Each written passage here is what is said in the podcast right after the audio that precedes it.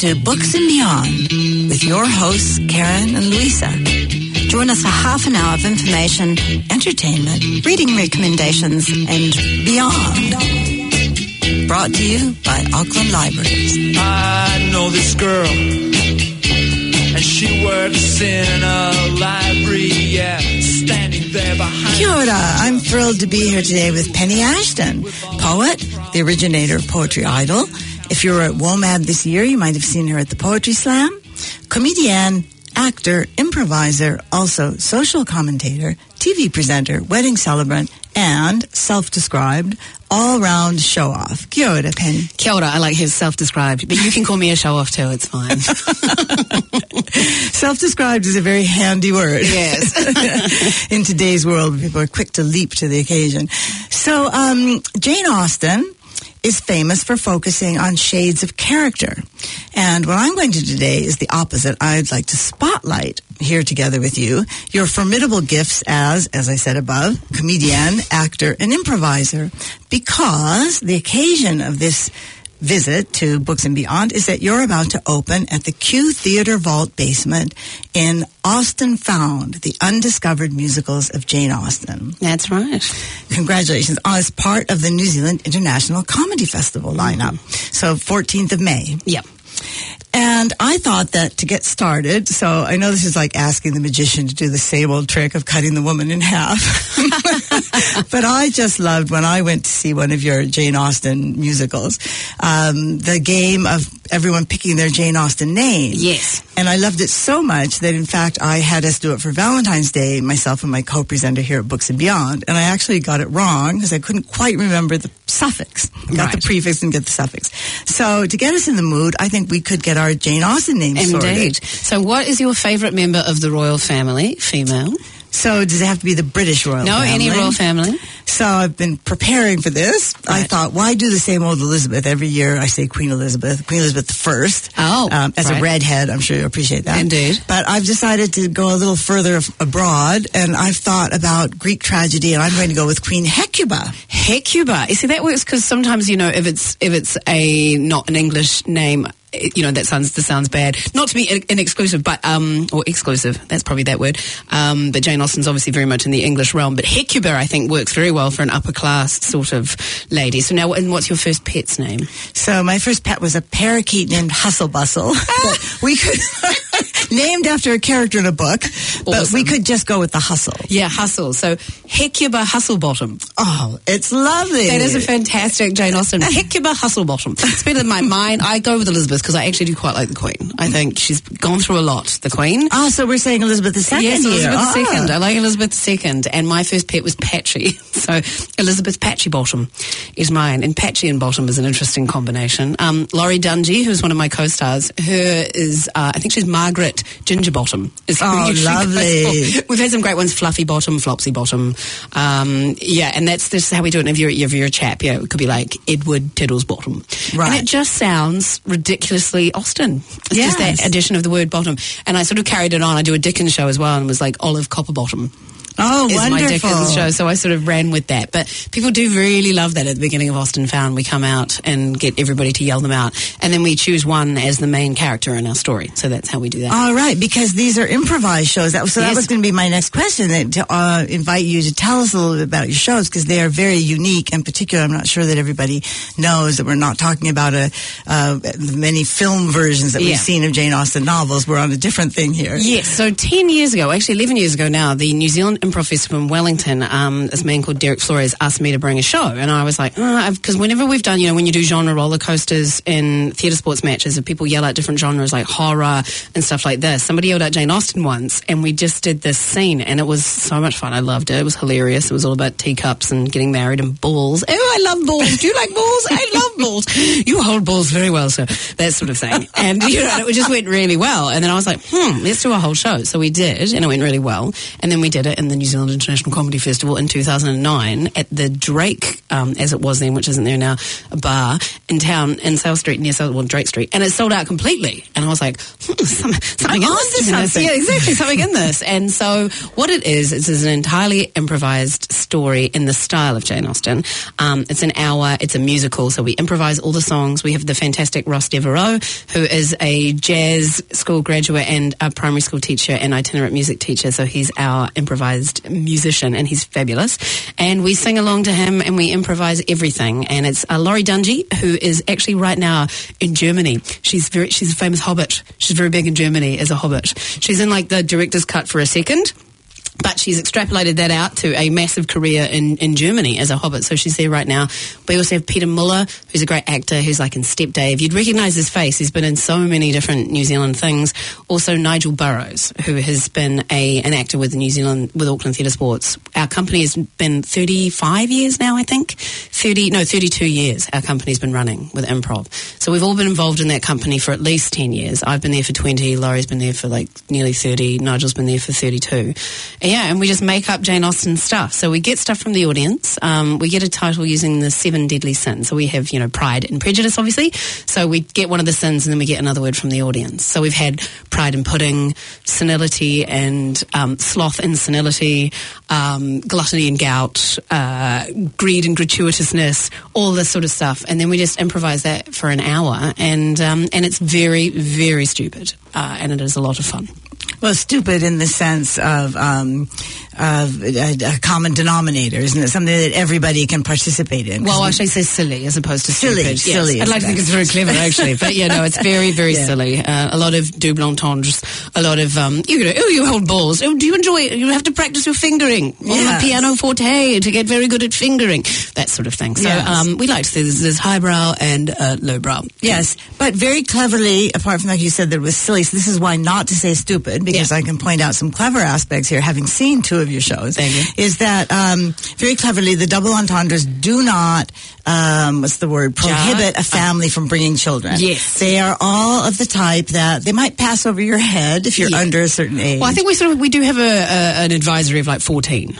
Sort of 13, 14. Oh, yeah, that's yeah. That, that's the sort of Yeah. because you know sometimes, and I think in in the improvised ones it can go a little bit further. So, but but 13 and 14 is completely fine. Yeah. Yeah. Well, who would really? I'm not sure if you would want to bring a five year old, even if you thought it was a proper Jane Austen show. Somebody brought a two-year-old to one of my shows in Fort McMurray in Canada, a two-year-old and a six-month-old.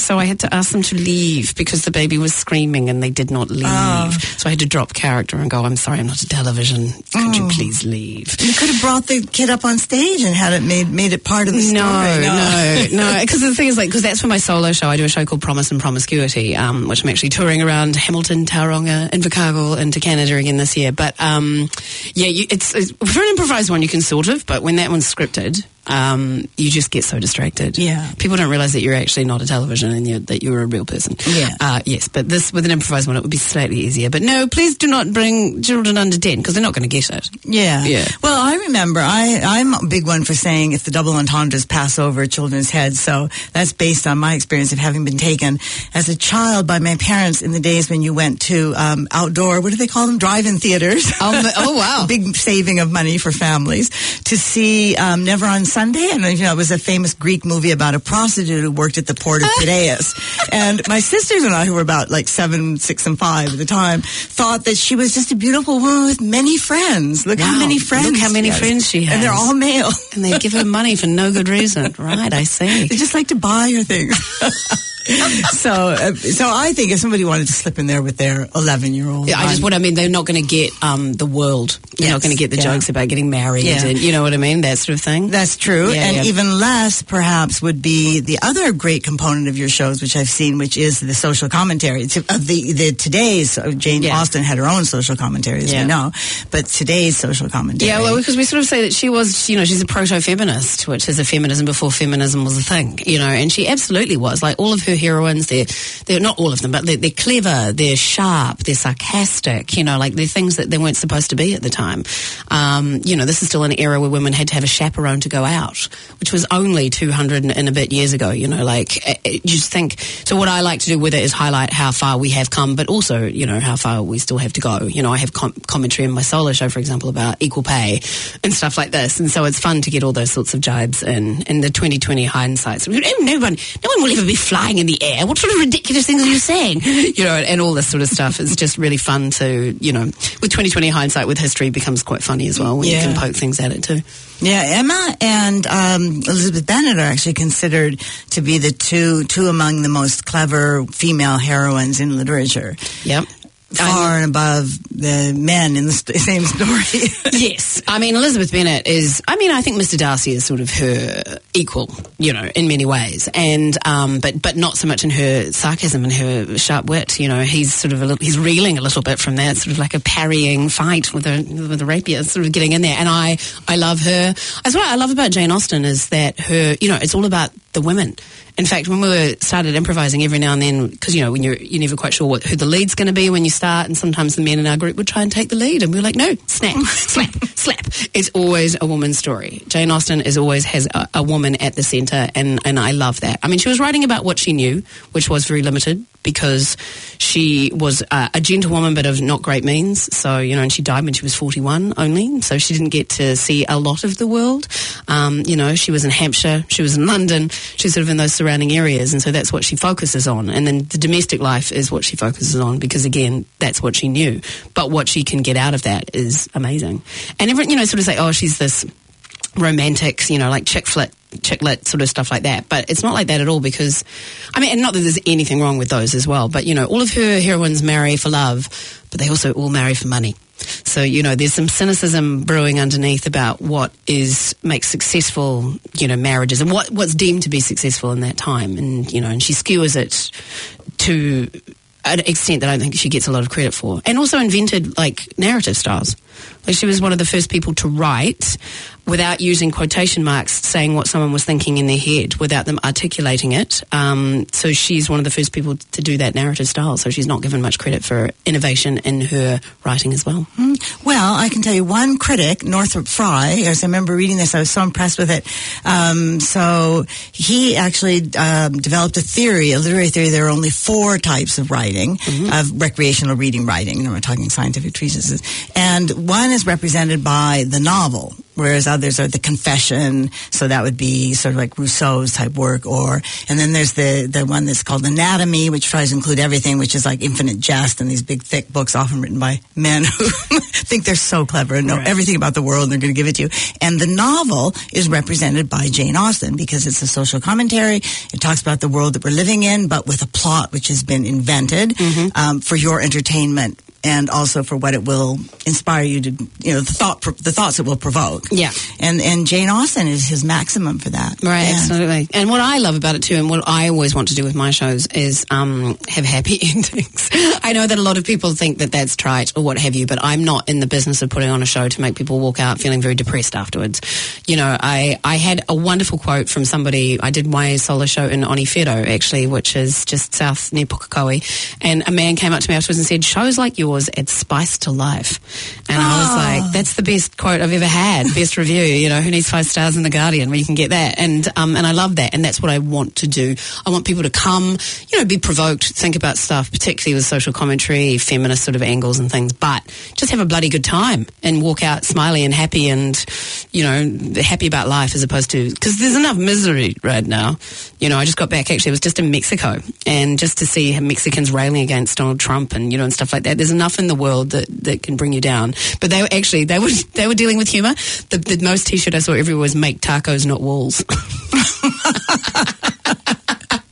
and that's my approach too. I just want to make us uh, make you laugh at, at what is there, and also have some optimism and some hope because it can feel a bit bleak right now. Yeah. Well, I suppose, you know, as, because Jane Austen was writing in a time where there was the romantic novel, which, however, at that time didn't mean rom com like it does today. It meant romantic, like Heathcliff and Yeah, tragic ending. romance. Right. Well, no, no, Yeah. Heathcliff wasn't around there yet, but yeah, yeah. Um, you know, the wild forces of nature and the impossibility of man actually creating anything lasting or being able to believe in love and so on.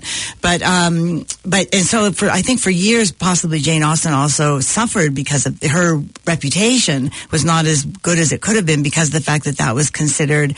Um, eh, not as, as she, her canvas wasn't as wide. Her her brushstrokes were not as big and exaggerated as in these carry you away novels. But that is exactly what's had her last through the centuries, isn't it? That ability to on a limited canvas to create a million shades and give you so much insight into human character. Yeah, I mean, and Northanger Abbey was an absolute parody of the Gothic, you know, novel and sort of romance and stuff like that. So even though that's not her most successful book, um, yes, like she just has my, my favorite thing about her and what I did with Promise and Promiscuity, um, particularly as I went through because there's 33 direct quotes of hers through that play, because her her dialogue is just delightful. It's it's delicious. It's very sarcastic and it's very cutting and it's very funny. And her characters, like you know, Lady Catherine, of, you know, just love that sort of you oh, obstinate girl. You know, like are you trying to marry my nephew? Because if you are, I've got something to say to you. But put a lot better than that, you know. And Mr. Collins, for those who don't know, is like, um, oh my dear Miss Elizabeth, your modesty so far from doing you a disservice rather adds to your other perfections. You can have no doubt as to the purport of my discourse, my net, your natural delicacy. You know, all this sort of stuff about trying to propose to her in just the most appalling way is just so very funny. And I have loved bringing that to the stage with my show and also with our um, improvised one, just doing sort of different types of it. You know, we, we definitely. Um, centered on the archetypes of characters, you know. So there's the there's the heroine who's just you know sort of very centered and very sensible, and then there's her sister perhaps who's just sort of oh oh, oh for a muse of fire and oh I love everyone. I couldn't possibly marry him because he wears flannel waistcoats. There's a whole big thing about flannel waistcoats and the sens- sensibility that um, Marianne can't marry someone because he likes flannel uh, and stuff like this. And then there's Lady Catherine types who sort of talk like this and bumbling sort of vicars and very romantic people lead men and, and stuff. So we just play all of them and um, do lots of silly voices basically, which is very entertaining.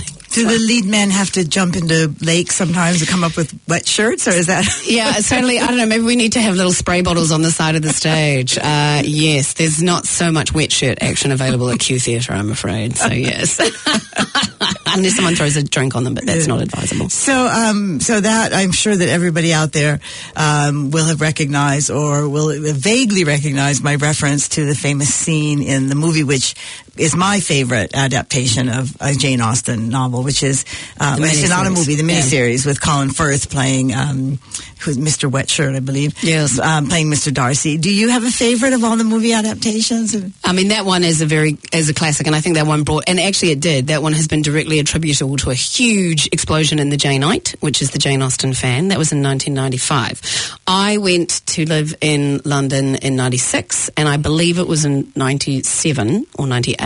I went to see Sense and Sensibility at the Empire in Leicester Square, um, which is a giant screen, and just to see Kate Winslet um, being Marianne talking about flannel waistcoats and um, uh, oh, Emma. Thompson, Thank you, thank Yeah. you. Yes, who's playing Eleanor? Uh, I just loved it. I loved it, and I loved like, and Emma won the Oscar for adapted screenplay that year, and she did a wonderful job with the script. Um, and she actually did an acceptance speech in a sort of Jane Austen sort of style, is how she accepted it. And um, I just loved it. I loved Ang Lee was the director. I loved the visuals. I loved the bonnets. I just love period dramas. Like once I was at a movie theatre, and out of the corner of my eye, I saw like a cutout that had a bonnet and a frock, and I just immediately turned and looked at it and realised, oh, I didn't realise I was quite so attuned. And that was the um, the one about Kate Winslet being the gardener of Versailles, which Oh, I- yeah. which I really enjoyed as well. I love that movie. Yeah. Yeah, yeah. So I just obviously really like bonnets and Yeah. frocks, but I don't want some. Some people like think that Janeites want to live in this time, and this is ridiculous. You know, like I, I the, the notion of not being able to go out without a chaperone, the notion of a life without tampons. Let's be honest, uh, things like that. I just feel that you know, no, nobody wants to live in the Regency, but you know, we just love the love the woman for her wit too. And the Janeite, if you don't know, is as I say, the Jane Austen fan, and they are all over the world, and they are rabid and they are passionate. Um, some and some people have been an object of derision, like the movie *Austin Austenland, really sort of took the piss out of the Janeite, which I found quite offensive, um, because these women are incredibly clever. You know, like Jane Austen is clever and interesting and a great writer, and it's literature. And so the women that follow her are of a similar ilk. I find they're just very funny ladies that are up for a good laugh. Um, they don't mind her being skewered slightly, which is what we do, but it's a very fond skewering what we do. There's no point in alienating the very core audience of which is is big. Um, but they're awesome, awesome chicks basically, and the occasional dude. well, I was actually going to say that. I was going to say uh, the audiences where I, um, when I went to see your shows, were mixed, Yeah. mixed gender, and um, I thought that was really great, and they seemed to be laughing Yeah. and having just as good of a time. So I wanted to put that out there to Yeah. people that it's That's actually true. you don't have to bring up your girlfriends if you've got a partner in the house or a No. male friend who wants to go out for the evening. In fact, this is a common malaise of the female comedian is constantly painted as a, as a ladies' night out, um, whereas dudes is for everyone. You know, right. so often. Um, and it's true, but I've actually had a lot of women come up to me after the show going, oh, my husband would have really enjoyed this. Exactly. Or dudes coming up and going, I'm surprised that I enjoyed that. Because that's the thing too, is because there's all the double entendres and the social commentary and stuff that you don't actually have to know, um, be immersed in Austen at all to get it all. And, you know, we've seen enough things to know that if you're 25 and not married, it's the end of the world in this sort of time and, you know, and all that sort of stuff. The, um, the social mores and the tropes are, are quite well known. It feels like it's sort of the osmosed into everybody's consciousness around that sort of thing. So yes, It's, so it's interesting to me because um, as a constant reader, that you know what you were just saying about the shows starring women are the women's nights out, but if they're starring men, they're for everybody. It's Yep. the same thing with the writing. So the book by the male is for everybody, but Yep. the book by the female has a female audience. Publishers think, and the the book cover you know reflects that Totally. in the advertising. So yeah, so I definitely um, I think this is a genderless. I think we can absolutely say it's a genderless attraction, which is going forward. This is a horrible phrase. going Yeah. forward, which Jane Austen never have used. So Jane Austen language. Um, you know, this is another thing I learned recently for that same Valentine's Day show where I mixed up our Jane Austen names. Is that Jane Austen also contributed words to the language. So one of them being nidgety. So um, that bonnet is a bit too nidgety. So I need to adjust it. Um, just got a marvelous language, which I think you pick up on really well in your shows. Right. So did that? Did you have to sort of study for that, or did you just? Well, did you find you had a an immediate? What would be the word? Yeah, feeling. Aptitude. I've got the ad- aptitude. I had the necessary you. aptitude, which is the name of Pam Ayres' autobiography, which I read once. But anyway, um, I am don't want to blow my own trumpet, but quite good at it, um, and I think it's because I've sort of watched so much of it and been immersed in it. Certain members of our troupe took a little longer to get their tongue around the, as I say, the lexicon. It, is, it has infected my lexicon with much fortitude. I like to say as I ponder from day to day. Sit, you know, you do things like you don't contract. You don't say don't. You say did not and will not and mama and not mother, but mama and papa and dearly beloved and, and all this sort of stuff. But um, yeah, you just have to practice. You have to assiduously assign yourself the task of sitting down to study at great length and with great fortitude. Fortitude is a good one. So is alacrity. So is um, parlous. I've started saying parlous. Oh, parlous. A lot more in everyday life. It's like there's an absolute parlous state of the traffic to get to my new suburb of Glendene, which I've just moved to. sort of like being stuck, sitting in various barouches, idling on the on the the barouches. You're learning all the different carriage things. The Phaeton, which was basically the Porsche um, of the, the carriage of the day. The different food. We've studied a lot of stuff about food. Like they used to eat a lot of cheese and maggots Oh, cheese mites, cheese and maggots. So cheese wriggling with maggots. Mmm, tasty delicacy. It's like what? Um, things like jugged hare. They'd put it just a hare in a jug and boil it, uh, and things like this. And seed cake was very big. Caraway seeds, and so we we eat much seed cake and drink cups of tea and a little tipple of sherry, but not too much, obviously, because we don't want to get too tiddly, and some punch and things. Yeah, so that's pretty much how we talk all the way through it. Um, but I didn't know that much about the neologisms um, for Jane Austen. I know that Dickens had a lot, like flummox and things like that from Dickens, but didn't actually realise they were.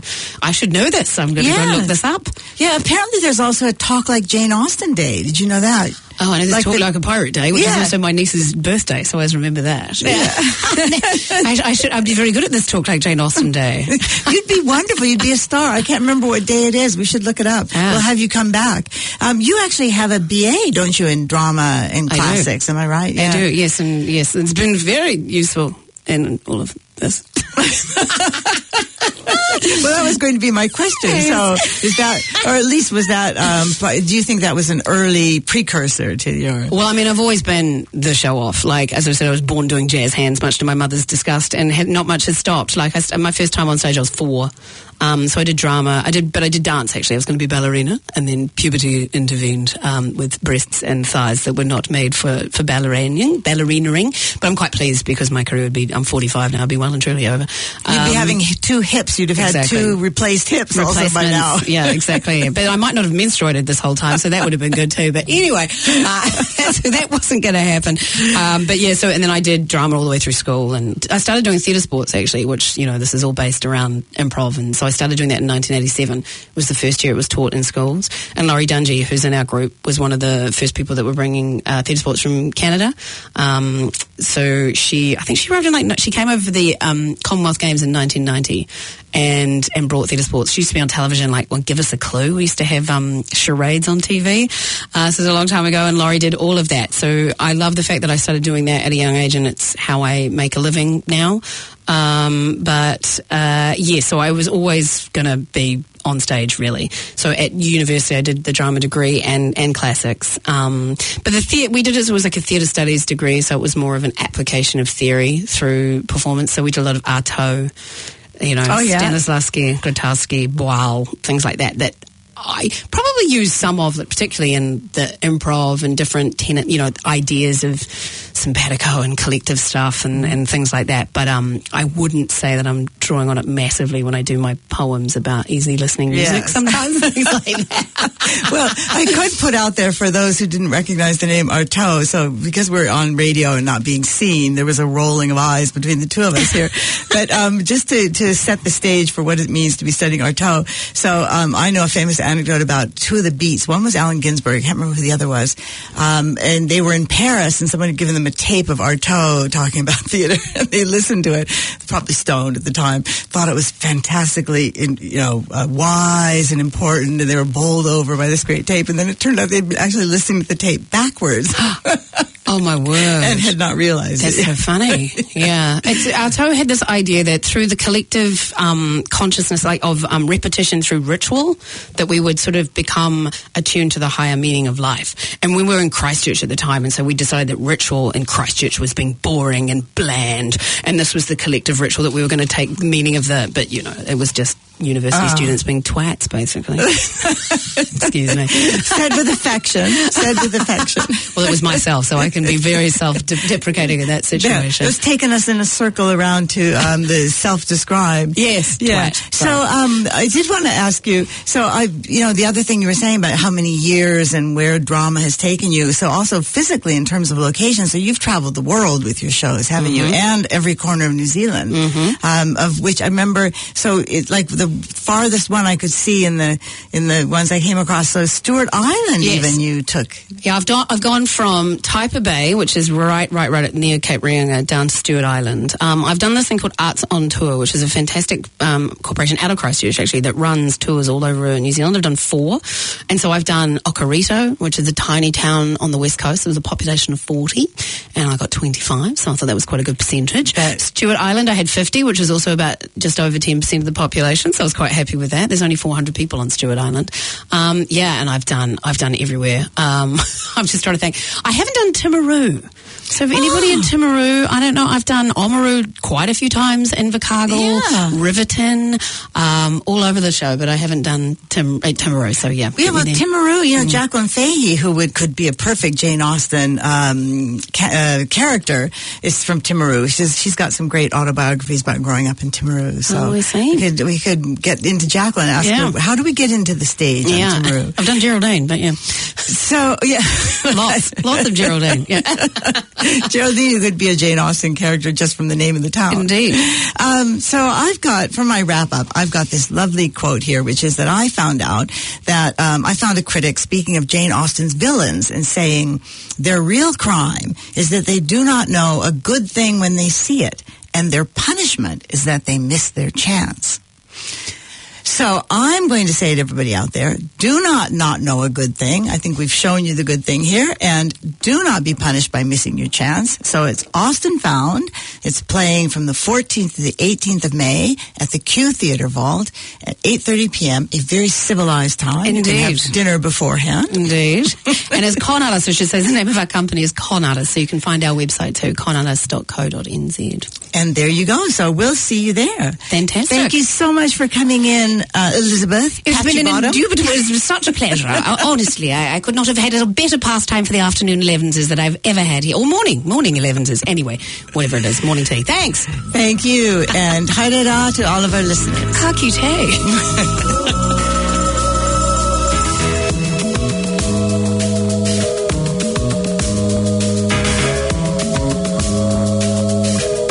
This program was brought to you by Auckland Libraries. Find us online at aucklandlibraries.govt.nz and catch the program next Sunday at 9.35 p.m. on 104.6 FM or anytime online at planetaudio.org.nz slash books and beyond.